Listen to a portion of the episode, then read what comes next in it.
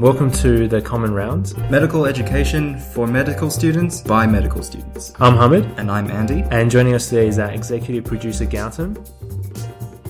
And today our episode will be on lung cancers. It would be remiss of us not to mention this can- Yeah. uh, to, uh, this um, cancer in our oncology block. And it's important to know because although lung cancers isn't the most common cancer in the world, but it is definitely the one that kills the most people. Mm, it's it's very um, very aggressive, and we'll talk about why this is the case. I think this is going to be our last talk about some of the cancers that are found in the thorax. Okay. um, and then we're going to move into some more interesting cancers in our future episodes. Yes. But yeah, let's talk about um, these cancers because they're so important, and given the the lethality and, and how you know how aggressive these tumors are, Mm. it's very important to discuss the different types and how to treat it. Yes. But before we do that, let's obviously the, everyone knows what the primary risk factor is, right? But let's mention Smoking, it. isn't it? Um, Yeah, possibly. I think yeah, it's and it's The been evidence is notoriously still- uh, denied or Actually, no, that was a joke. Um, the evidence is quite clear. yeah, it's very clear. Yeah. Um, but yeah, so smoking is a primary risk factor, and it actually accounts for about ninety percent of all lung cancers. Um, now, but there are specific Mm-hmm. Yeah. aspects about the way you smoke that are really important, and that can play a role in terms of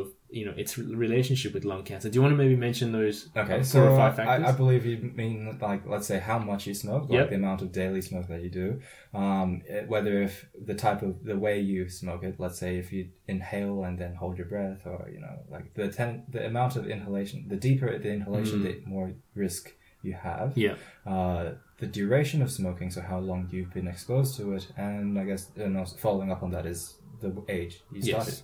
Yeah, exactly. And I guess um, Pacquiao history is the the way you would What work was that it out. back here again? So I think Pacquiao history is you div- you ask the patient "Look, how many cigarettes do you smoke, so they might say thirty. Now in Australia, a pack of cigarette is I think twenty Yes. cigarettes. Yeah. So you divide the smoking Mm-hmm. quantity. So let's say they smoke forty cigarettes per day, which is crazy. That's you know smoking like a chimney. Yeah. You divide that by the pack, and then you times that by the number of years, and that gives you the Pacquiao history. So that's a, a forty a day for a whole year. So that's two. Uh, you, you mentioned so twenty packs is forty a day. That's two entire packs, and if they smoke that for a whole year, that's two pack years. Two pack years, exactly. So that's a way of quantifying and then communicating this information to other oncologists or other colleagues who um, who Sure. may be treating these patients.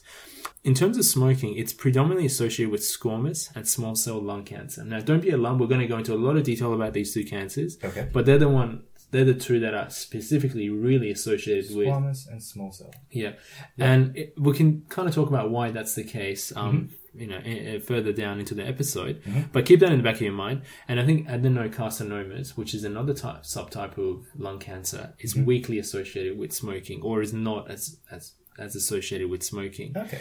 But does it surprise you that smoking is bad because you know it's No. got so many? uh, Do you remember how many carcinogens it has? Beyond more than I could comprehend. I think there's about 60 actually on, on last count, which is terrible. And you know, Yeah. you're inhaling these.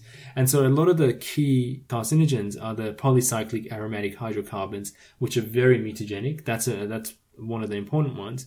And so, you know, if you think about it, if you've got 60 carcinogens, there's bound to be these chemicals that are causing mutations inside your, the cells lining the airway. Um, but are there any other risk factors that are important as well? So other than that, let's say you got secondhand smoke. What does that mean? Well, let's say if um, uh, you're on a bus and somebody else smokes, you're on, you're sitting next to them. Just the smoke that they breathe out and you incidentally breathe in. Yeah. that- that's a risk factor. Too. Yeah, and I think there's a push in Australia to really ban all forms of outdoor smoking. You know, you can't smoke in the pubs now. I think they're trying to ban smoking in cafes or open spaces. Um, yeah, so that's to minimize secondhand smoking. What else is there? Uh, so let's say asbestos exposure. That that's definitely one of them.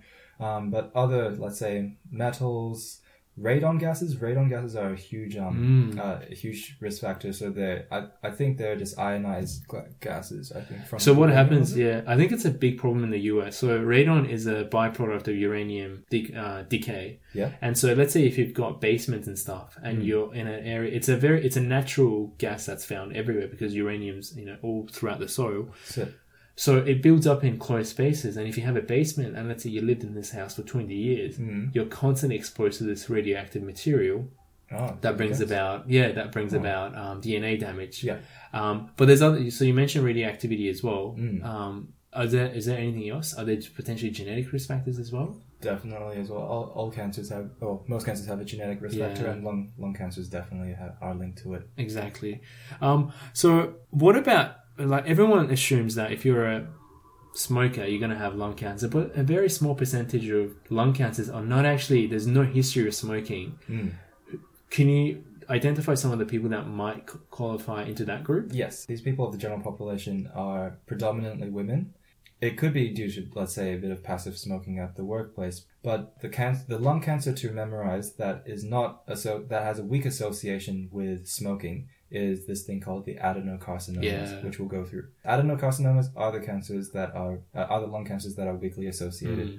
to uh, to smoking. Exactly right. And there's genetic risk factors as well. Mhm. And these are important for when we talk about, I mean, we mentioned genetics already, but Yeah. patients who have um, uh, endothelial growth factor receptor mutations Okay. um, or EML, uh, EML4 ALK fusions, Yeah. which is particularly important in young Asian uh, non smokers, Yeah. are at an increased risk of developing these cancers. Sure. Or a decreased expression of, let's say, our gatekeeper, which is P53, may predispose you as well. And Sure. KRAS mutations are important as well. Yeah. But um, we talk about that. W- That's important for treatment. But keep that in the back of your mind. Not every person who presents with lung cancer is a smoker. Mm. And so it's really important to um, bear that in mind. Yeah. Mm. Now, let's talk about some of the common presentations, Andy. Um, and Okay. there's the presentations, it's sort of somewhat generic because a lot of pe- patients can present with these sort of symptoms. So you, the generic ones you're talking about are the cough, the coughing, which is very common, dyspnea, uh, trouble like the shortness of breath, Yeah. um, chest pains uh, when, especially when it's invaded into other chest structures, coughing up blood, so hemoptysis, Yeah. uh, hoarseness of the voice. They're all very common, Mm. um, but also equally as common is that they have it. They could be of an asymptomatic presentation, which is since the lung cancer. Uh, from my understanding, is that the lung cancers don't really cause these symptoms until they're at quite a uh, they're quite well established. Then Yeah. that is partially why uh, they're such a huge problem Mm. in terms of their lethality. And imagine you can just have a cough and just not think twice about it, right? Yeah. And then you this cough continues for two years, three years, and then next thing you come, you have this massive mass in your chest that Right. unfortunately has invaded and metastasized. There's an important symptom that we really need to mention, and that's is called Hornet's um, syndrome, right? Hornet's syndrome. Have you heard about that? No, I haven't. No, What is I'll, that? I'll quickly mention it. So these are associated with tumors in the pancost area. So that's in the apical regions of the lung. Okay. And obviously, remember how you had the laryngeal recurrent nerve and all these other various nerves that are run in that area, and also some of these sympathetic nerves. Now, the wh- these tumors in that area, in the apical portion of the lung, compress the laryngeal nerve, Okay. recurrent laryngeal nerve, so that causes hoarseness of the voice that we mentioned. Ah. But it can also compress sympathetic pathways because remember your superior uh, your superior cervical chain is the from the sympathetic pathway is the one that goes all the way into your brain and controls you know let's say your ocular function and things like that Sure. so you're going to get ptosis of the eye so you're going to get drooping of the eye Yep.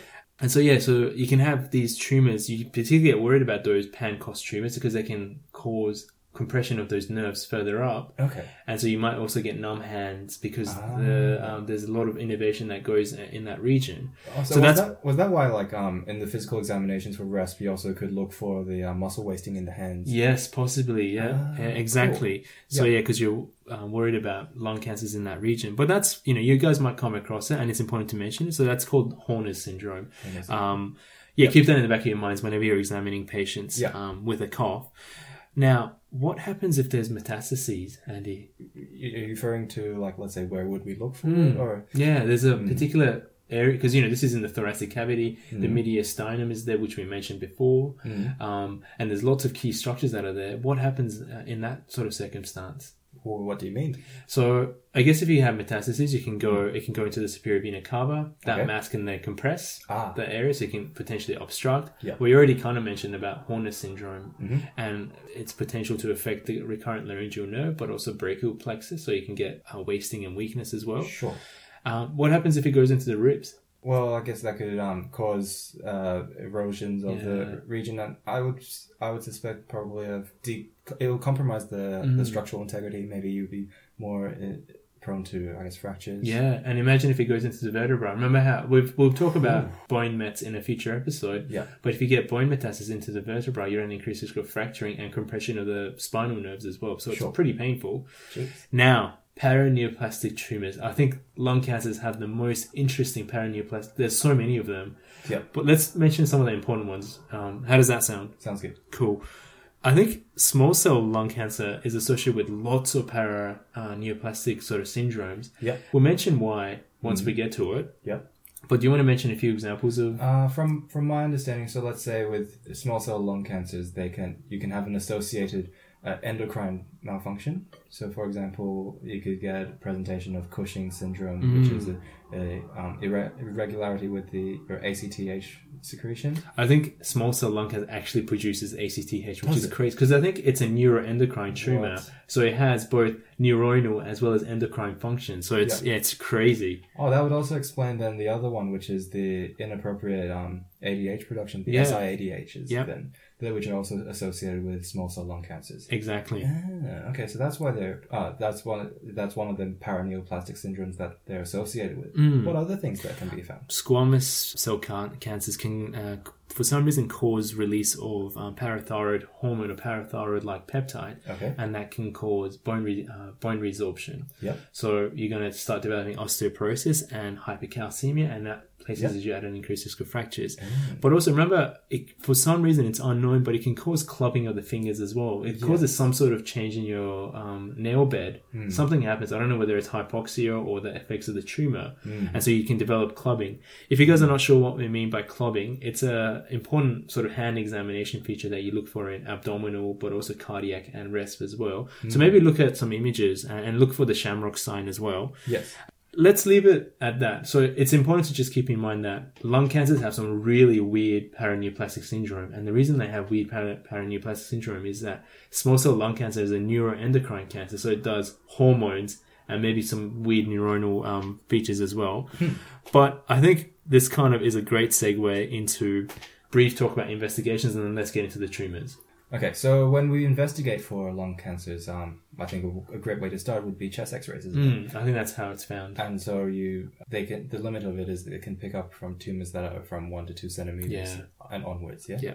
What else can you use? I think CT scans can be used as well, and CT scans are more sensitive, so they pick up smaller tumors, 0.1 to um, to one millimeter, much sens- much more sensitive than um, than X-rays. But the problem is, it might pick up this mass, but you don't know whether it's a um, sort of an enlarged lymph node or whether it's because it's so sensitive that maybe it's starting to then detect false positive Ah. situations because that spec could be an, an lymph node, and it could just be an, a normal finding because the person's had an infection. Sure. So it's important to interpret these sort of things in, in a clinical context. Yes. Um, I think, can you do PET scans? PET scans definitely are used as well, and they highlight lesions with an increased metabolic activity. Mm. But once again, inflammatory lesions could also show this. So Possibly, it- it's it's things that you pick up, but whether if they're actually diagnostic, then it, it- I think Mm. it just points you in the, the suspicion, uh, it points you in the right direction. But you know, you Yeah. can't diagnose it purely off that. And remember, we mentioned that in our mediastinum talk that you can get lymphomas as well. So, you know, Mm. this could be a red herring, could be a lymphoma instead of a lung cancer because they're all in that sort of region. They are. So, like, how do you definitively find out? There's a couple of important things you can do. Yes. So let's say, um, so once again, I think pathological biopsies uh, Yeah. are, are one of the gold standards to do. So fine needle aspiration Mm. or biopsies are better suited. Fine needle aspirations themselves, they're better suited for lung cancers that are in the periphery. And what we mean by that is are more on the outer edge of the lungs, closer to the chest wall. Yeah. Right. So you can actually put a needle in there. Yes. Uh, otherwise, if let's say the tumor is more centrally closer to the carina and the main bronchi, then you know you can't really jab a, a, a ten centimeter needle through the someone's chest. you might wall. get the heart, you might break the sternum. So it's not the best approach. Yes. So no, that that's not, not somewhere where fine needle aspiration doesn't work. But we have got another method. And Hammond, Hmm. do you know which one that is? Uh, are you talking about bronchoscopies? Yes. Yeah, I think yeah, bronchoscopies are so when you send the scope down into um, the the bronchi. Um, Yeah. I think there's obviously a limit on how far you can go depending on the lumen of the, the Yes. Hmm. bronchioles, um, but that's really useful, I guess, in central tumors where the um, the tumor has actually invaded the the bronchi. Obviously, that's terrible for the patient because it could potentially block airflow Hmm. but you can send the scopes there and you can then biopsy it like that or wash the, the bronchi Hmm. suck out the fluid and look at the cells that you have Ah.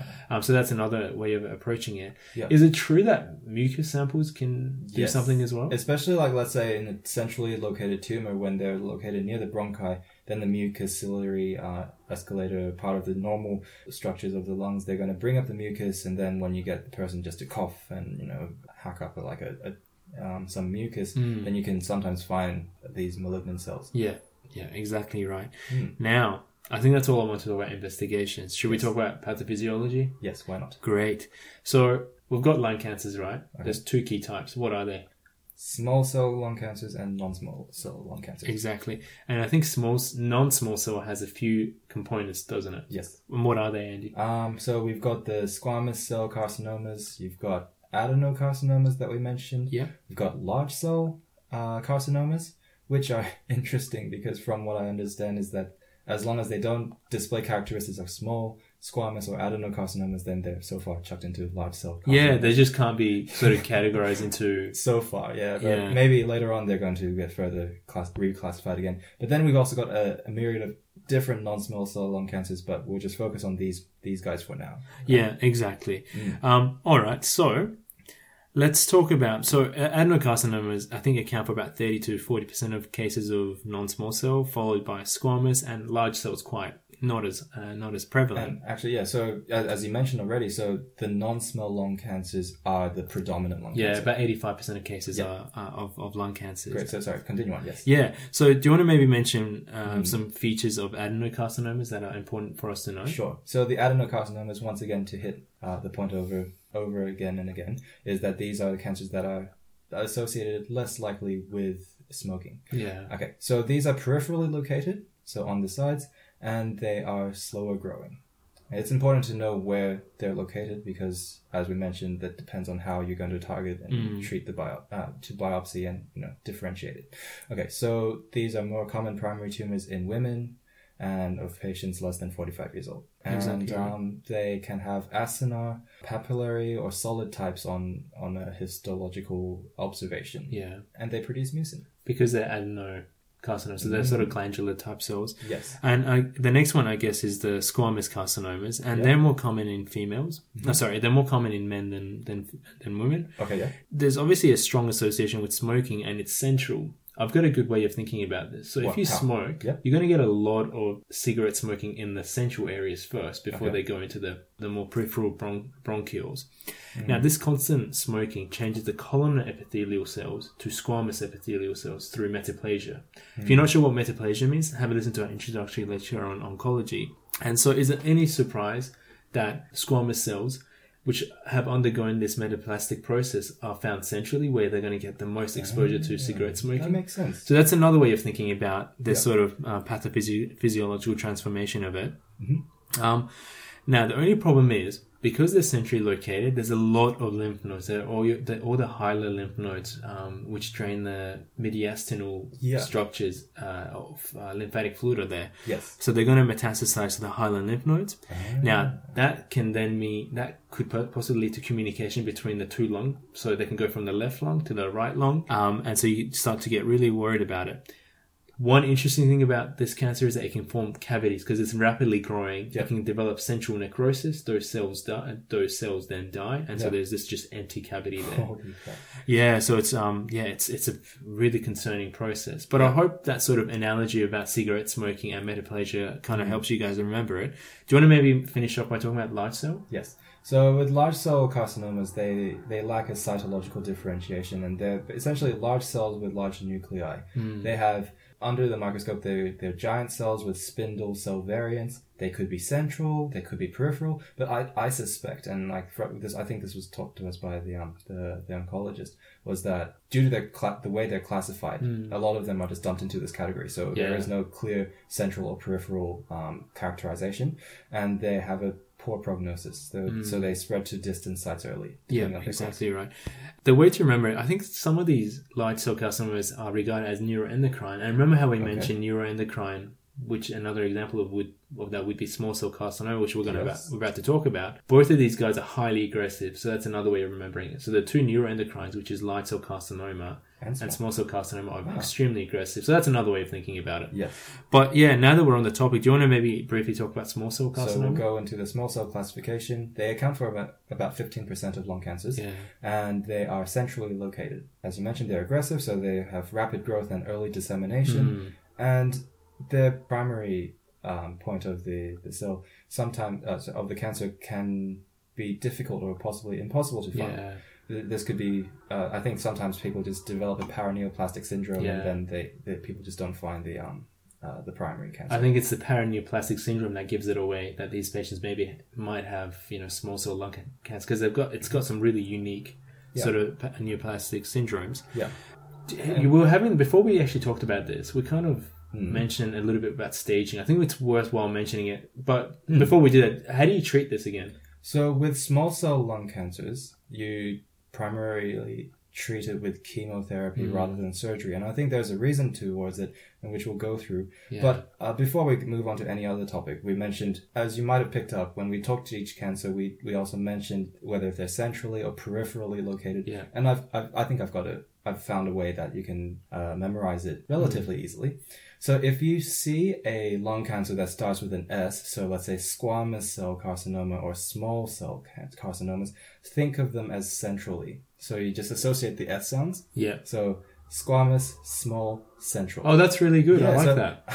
I know C isn't spelt with an S, but yes, But it central is- sounds like it. Yes, it does. So squamous, small, central. So yes, the rest are peripheral. Yeah, that's Gen- great. I rule of really thumb. like that one. Okay, we'll stick Um, with that. So let's briefly talk about staging because I think the TNM staging applies for non-small cell lung cancer, but Hmm. I don't think it applies for small cell lung cancers. Why is that, Andy? Because I think what they found is that small cell lung cancer is usually, by the time they find it, it's already metastasized. And so staging according to the TNM doesn't really Yeah. uh, apply. The, by the time they find it, it's already so late stage that y- you might have noticed that most stage fours are already. If, you, if it's metastasized, then it's straight away a stage four. Yeah, exactly. So So, they stage it probably a bit differently. I think you have early and late stage. Early being you've ca- caught it early, late obviously is if it's spread.